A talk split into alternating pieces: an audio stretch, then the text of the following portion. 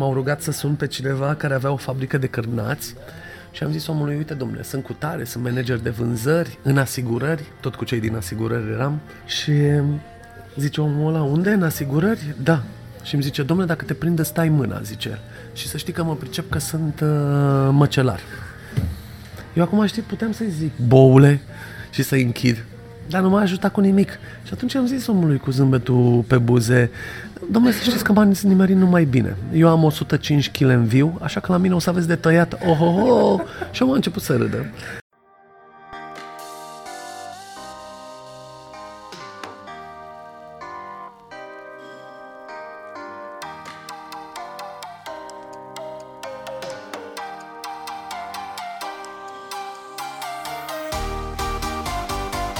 Adrian, salut!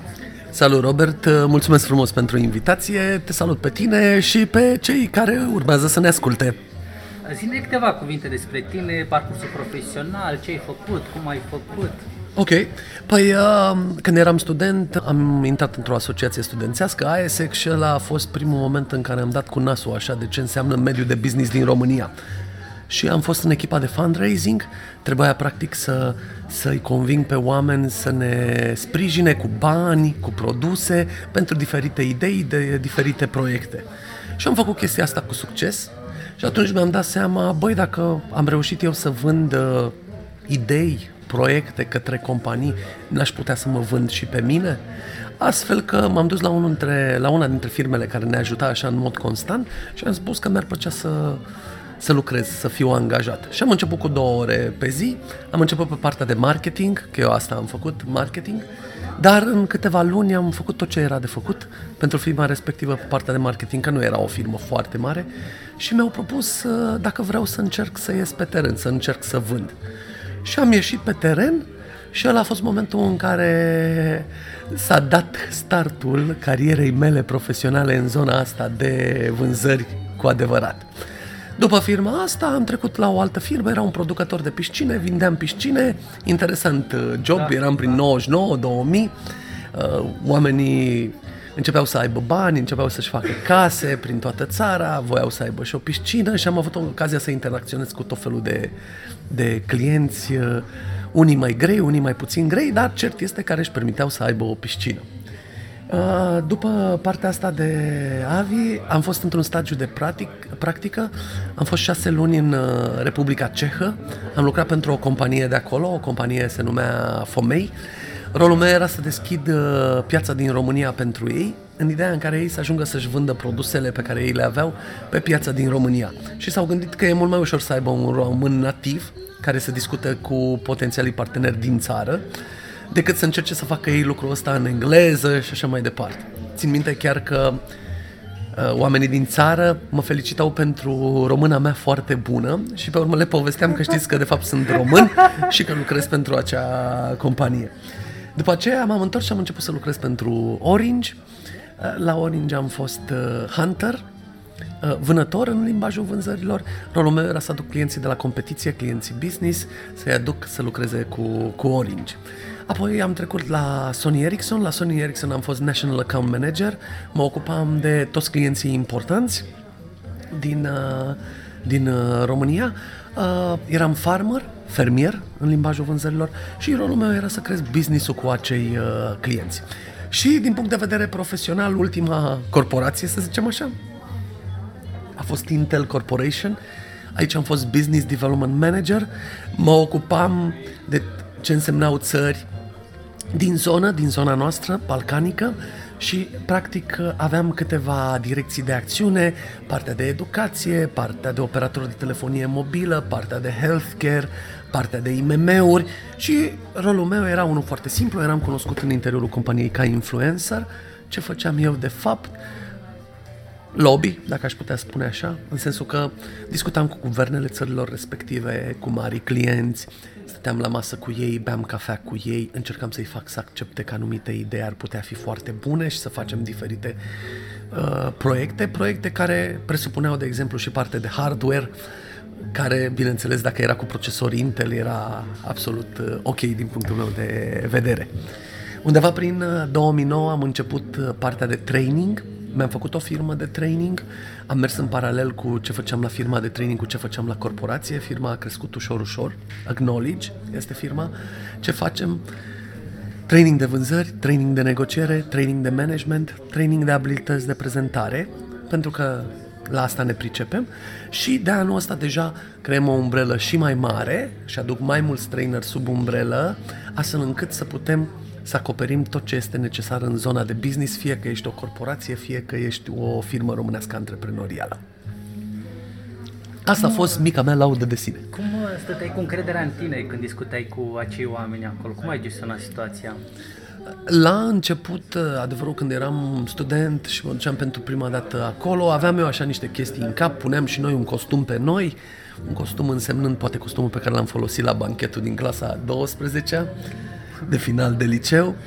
Uh, dar eram, uh, țin minte că nu aveam o problemă de încredere, în sensul că eram entuziaști, uh, voiam să facem lucruri, voiam să facem acele proiecte, așa că mergeam înainte, ne aruncam cu capul înainte. De multe ori, poate nu eram cei mai profi cu putință, când venea vorba de interacțiunea cu clientul, eram la început, dar țin minte că toate chestiile astea erau compensate de o dorință foarte mare de a face lucruri. Mi-aduc aminte, uh, trebuia să mergem la un moment dat la Olănești, să discutăm cu un hotel de acolo, astfel încât să organizăm o conferință națională, să o organizăm în Olănești. Și împreună cu un coleg și unul dintre cei mai buni prieteni ai mei, după atâția ani, uh, am mers împreună, am făcut autostopul, am schimbat vreo trei mașini, am uh, urcat apoi într-o dubă și stăteam îmbrăcați în costume într-o dubă pe o grămadă așa de porumb, să ajungem la Vâlcea, de acolo am luat o rată un autobuz de la de țară să ajungem la Olănești și am ajuns acolo și am bătut palma. Și am fost atât de fericiți că omul ăla a acceptat să ne ajute, că nu aveam noi bani sau bugete enorme.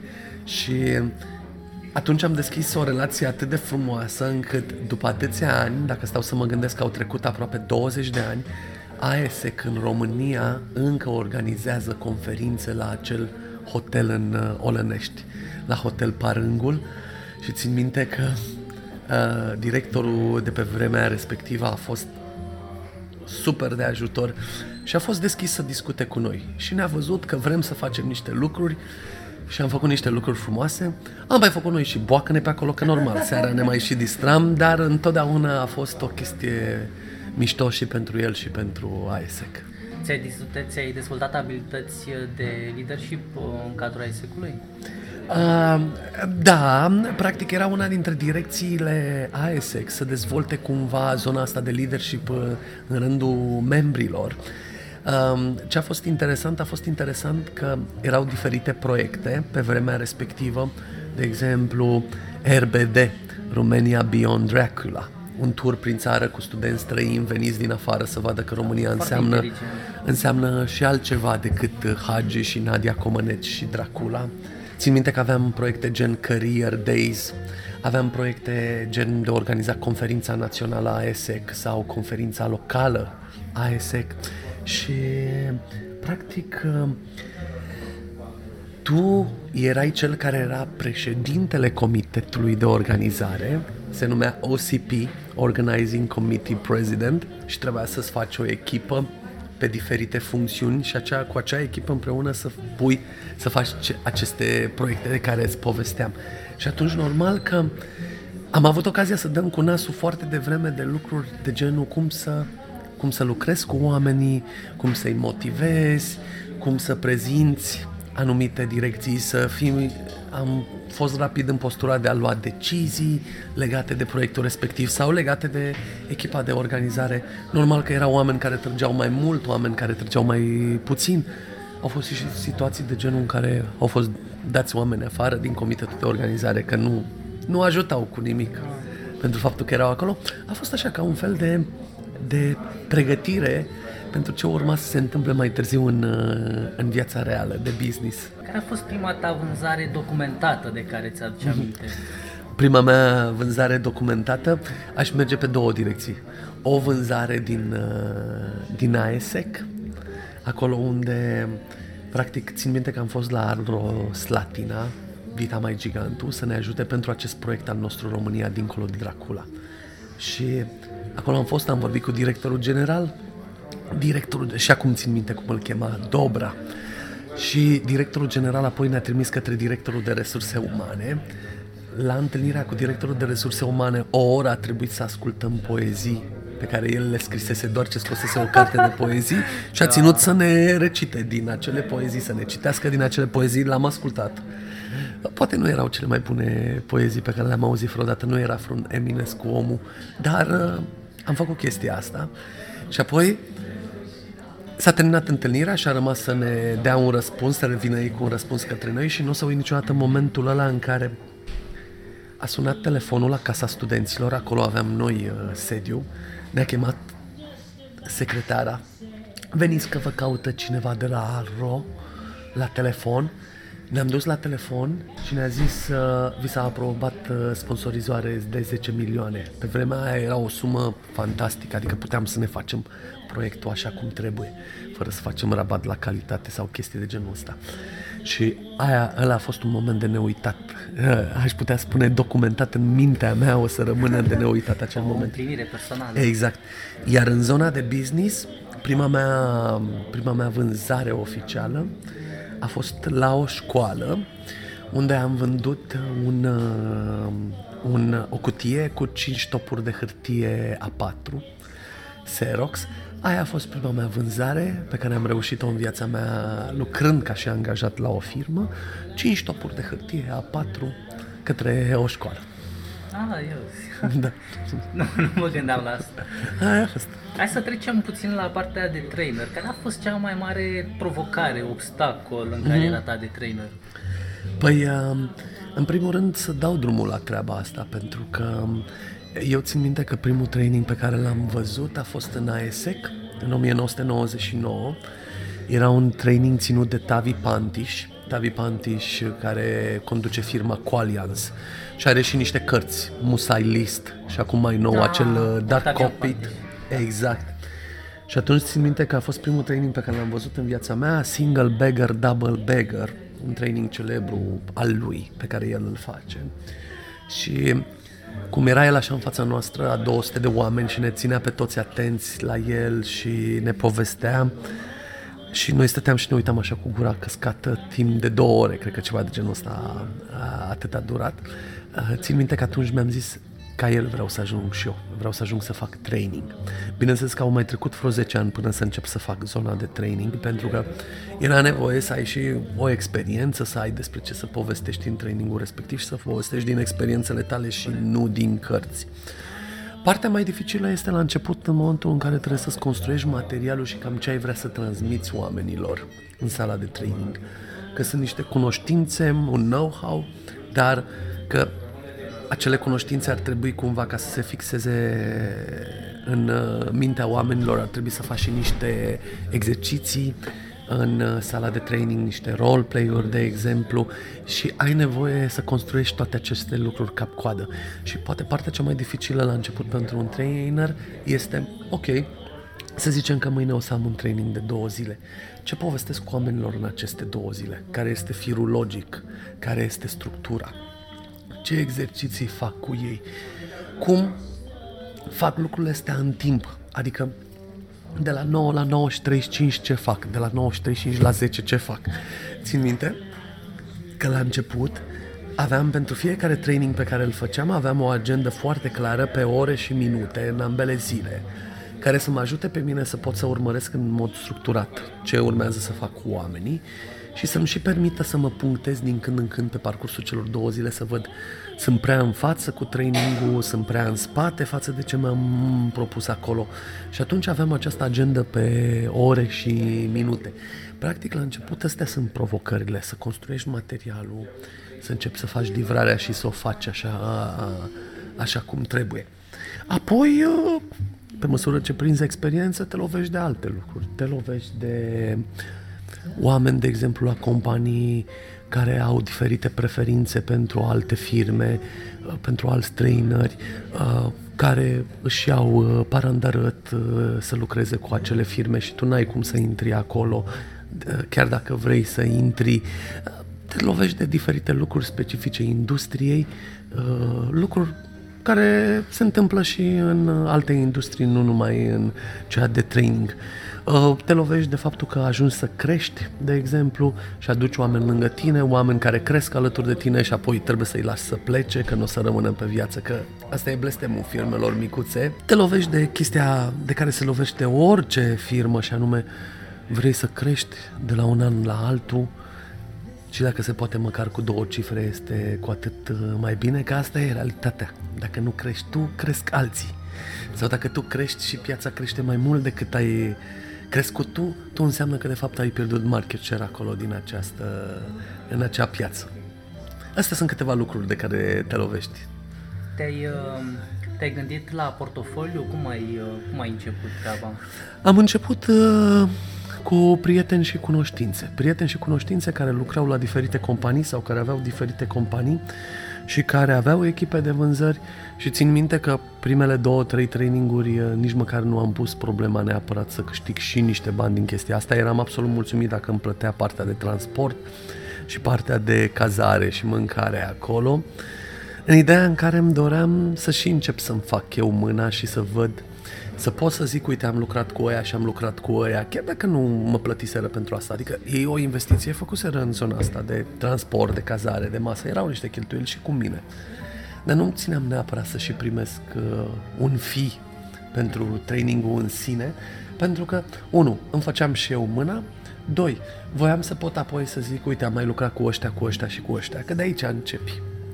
Și apoi, ușor, ușor, lucrurile încep să se înlănțuie din ce în ce mai profesionist, dacă pot să spun așa, în sensul că deja prinzi încredere, știi ce poți să faci, ce poți să livrezi, ai primit feedback de la cei cu care ai lucrat deja și a fost ok și atunci deja poți să începi să, să cuantifici toată treaba asta și să o valorizezi și să ceri bani pentru ceea ce tu faci.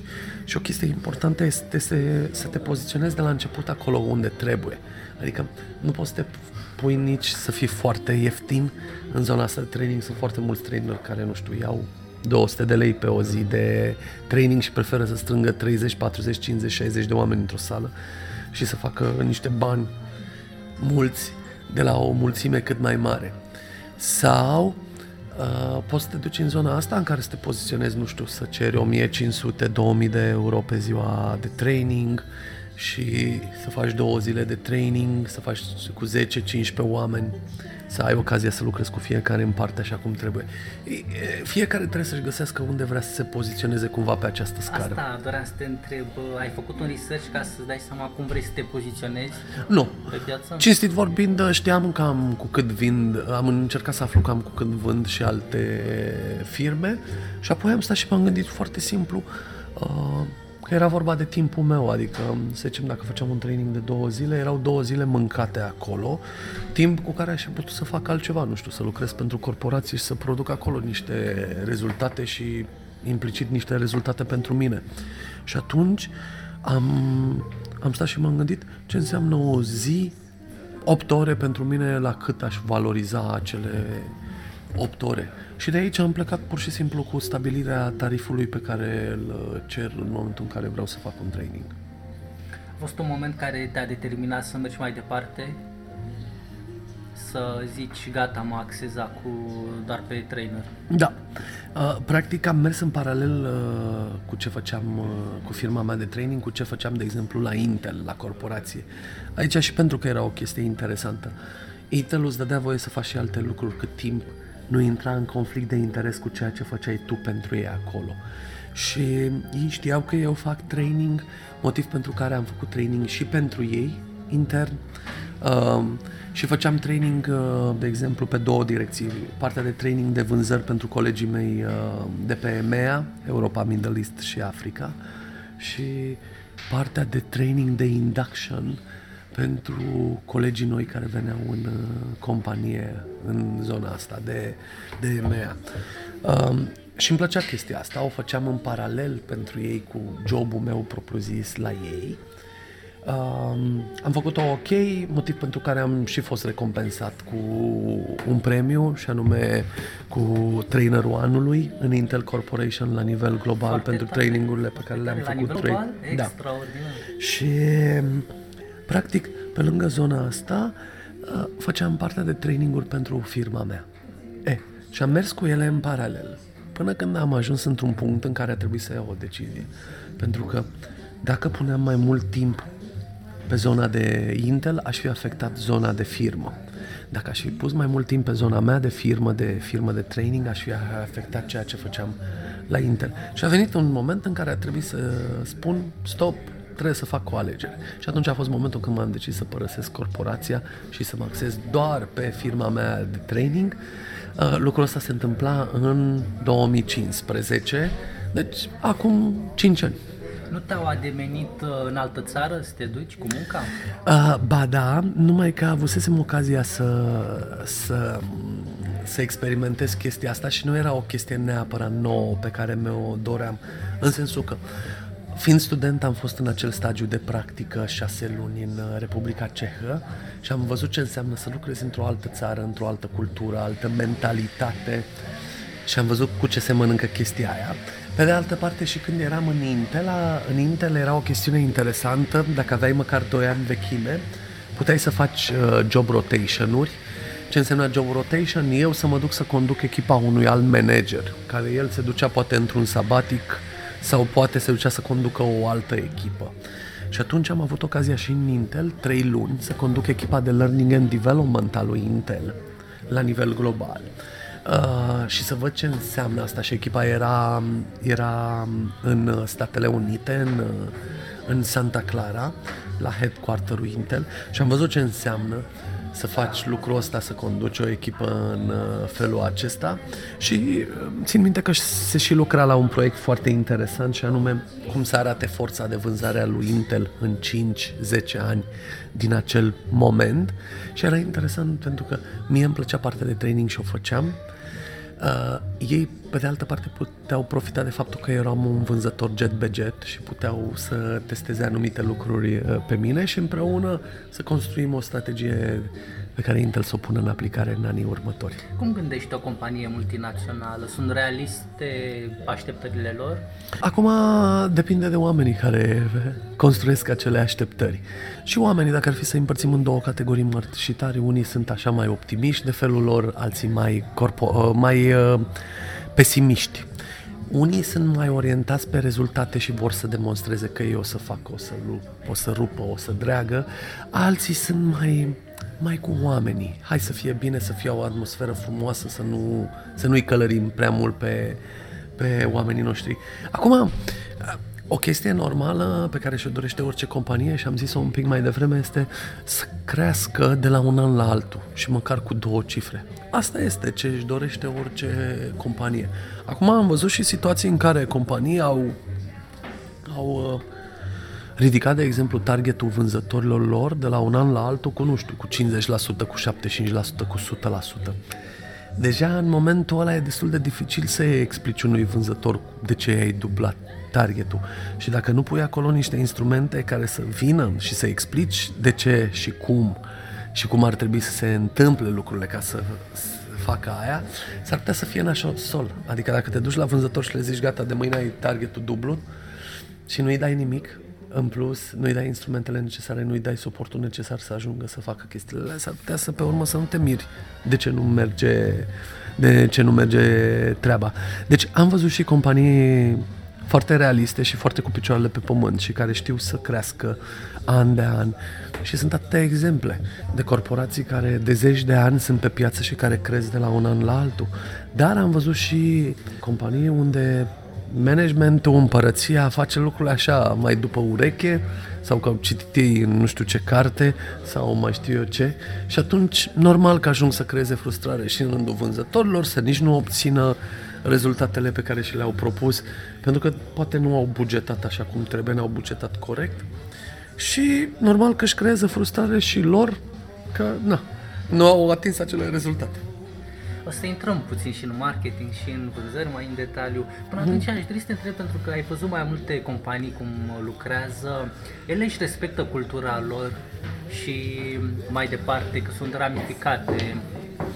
Unele da, unele nu. Adică sunt uh, companii care își afișează suscitare și afișează valorile și așa mai departe. Din păcate sunt doar niște cuvinte frumoase scrise pe perete și când te uiți, de fapt, oamenii din companie și chestia asta de multe ori se întâmplă de sus în jos. Că știți cum e vorba aia românească, peștele de la cap se împute. Ajung să facă lucrurile netrăind acele valori. Adică te uiți, sunt frumoase, sună bine, dar de fapt oamenii fac lucrurile nerespectând acele valori.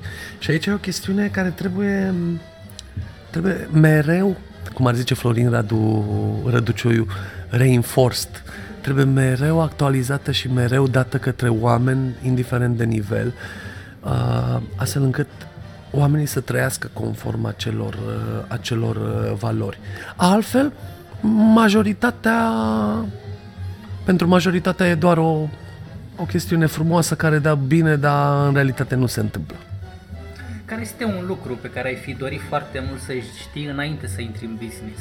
Dacă stau să mă gândesc, ar fost interesantă o chestiune pe care mi-a fost destul de greu să învăț să o accept. Și anume că se vor, se vor fi momente în care, știi, câteodată mai și pierzi, nu întotdeauna câștigi. Și sunt momente în care tu, ca vânzător, poate faci sau în business faci lucrurile exact cum trebuie, ca la carte, profi, și totuși omul ăla nu semnează cu tine. Și atunci, um, asta e o chestie destul de nasoală pentru psihicul unui uh, vânzător. Să știi că ai făcut lucrurile cum trebuie și că ți-ai investit timp și resurse și așa mai departe și totuși nu semnează cu tine, trebuie să înveți să accepti totuși că mai și pierzi, nu întotdeauna câștigi. Ca să poți să mergi mai departe. Pentru că pentru un vânzător cel mai greu lucru este, indiferent cât de bun este, în luna care doar ce s-a încheiat. Pe întâi ale lunii el trebuie să o ia de la zero. Și chestia asta e ucigătoare pentru moralul unui vânzător. Și fiecare trebuie să identifice care este trăgaciul, butonul care odată apăsat îl face pe el să meargă mai departe lună de lună. Pentru unii sunt banii, pentru alții faptul că au familie, alții că au credite pe care trebuie să le plătească, alții e chestiune de ego, adică să fie ei numărul unu când vine clasamentul cu rezultatele.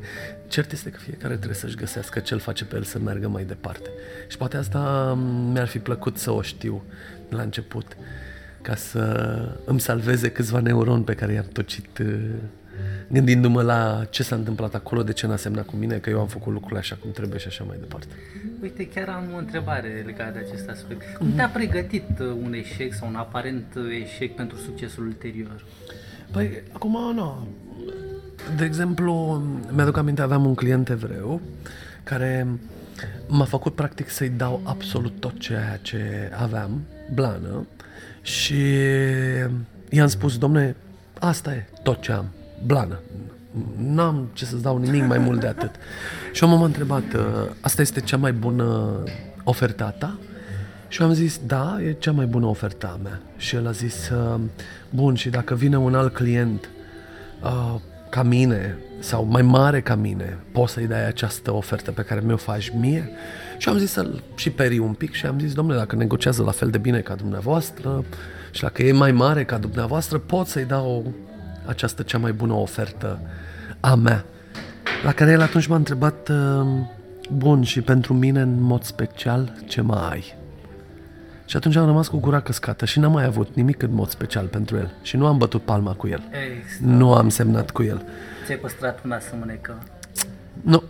E, aia a fost o lecție pentru mine și începând de atunci juram cu mâna pe Biblie că asta e cea mai bună oferta mea, dar întotdeauna aveam un buffer astfel încât când era cazul să poziționez acel buffer ca pe o chestie absolut excepțională care venea poate de la șeful meu sau de la șeful șefului meu dacă mai era necesar ceva ca să-l faci pe omul ăla să semneze cu tine. Abordezi și cu un alt coleg uh, procesul de vânzare? Da, mi se întâmplă des. Asta se întâmpla inclusiv în partea de corporații. În primul rând, în momentul în care ești nou, mergi cu alți vânzători mai experimentați pe teren să furi un pic de meserie, să vezi un pic cum pun ei problema. Eu, la rândul meu, am avut ocazia să merg cu foarte mulți vânzători noi angajați, astfel încât să vadă ei cum pun eu, cum fac lucrurile. Iar acum, de exemplu, în zona asta antreprenorială, uh, la firma de training. Practic suntem mai mulți traineri care facem diferite lucruri și ne place să mergem împreună la să încercăm să vindem programele noastre. Pentru că în momentul în care suntem doi, ne completăm unii pe alții, ne face plăcere, discutăm, ne pregătim. E o chestie mult mai interesantă decât să fii tu de unul singur, să te duci de unul singur acolo. O întâlnire memorabilă unde s-a întâmplat ceva neașteptat, ceva pentru care ți-a rămas special în minte. De exemplu, de regulă, chestii memorabile foarte ușor se leagă de experiențe mai puțin uh, pozitive. Și mai puțin pozitive în ce sens? clienții pot de multe ori să te pună în situații jenante. Și singurul tău răspuns acolo este umorul. N-ai altă variantă. Nu poți să-i dai și tu una înapoi, pentru că tu de fapt ești acolo să iei banul de la acel client.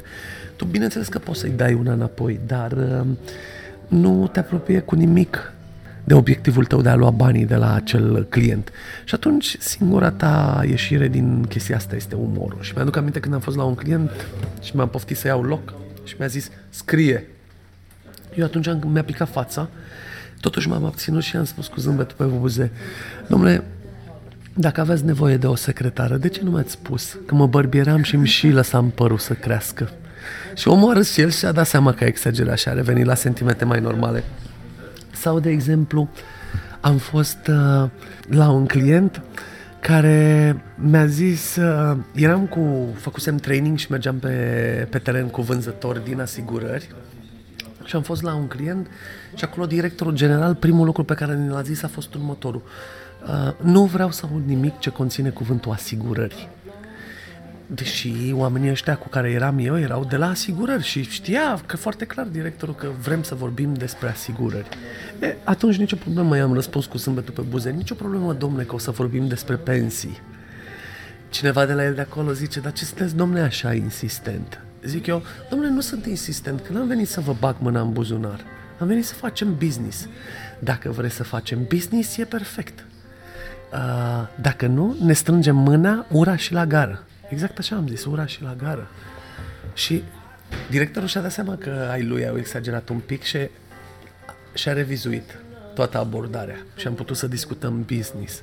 Adică sunt multe situații de genul ăsta în care clienții te pot pune în, în situații jenante. Mi-aduc aminte că m-au rugat să sun pe cineva care avea o fabrică de cărnați și am zis omului, uite domnule, sunt cu tare, sunt manager de vânzări, în asigurări, tot cu cei din asigurări eram și Zice omul ăla, unde? În asigurări? Da. Și îmi zice, domnule, dacă te prinde, stai mâna, zice.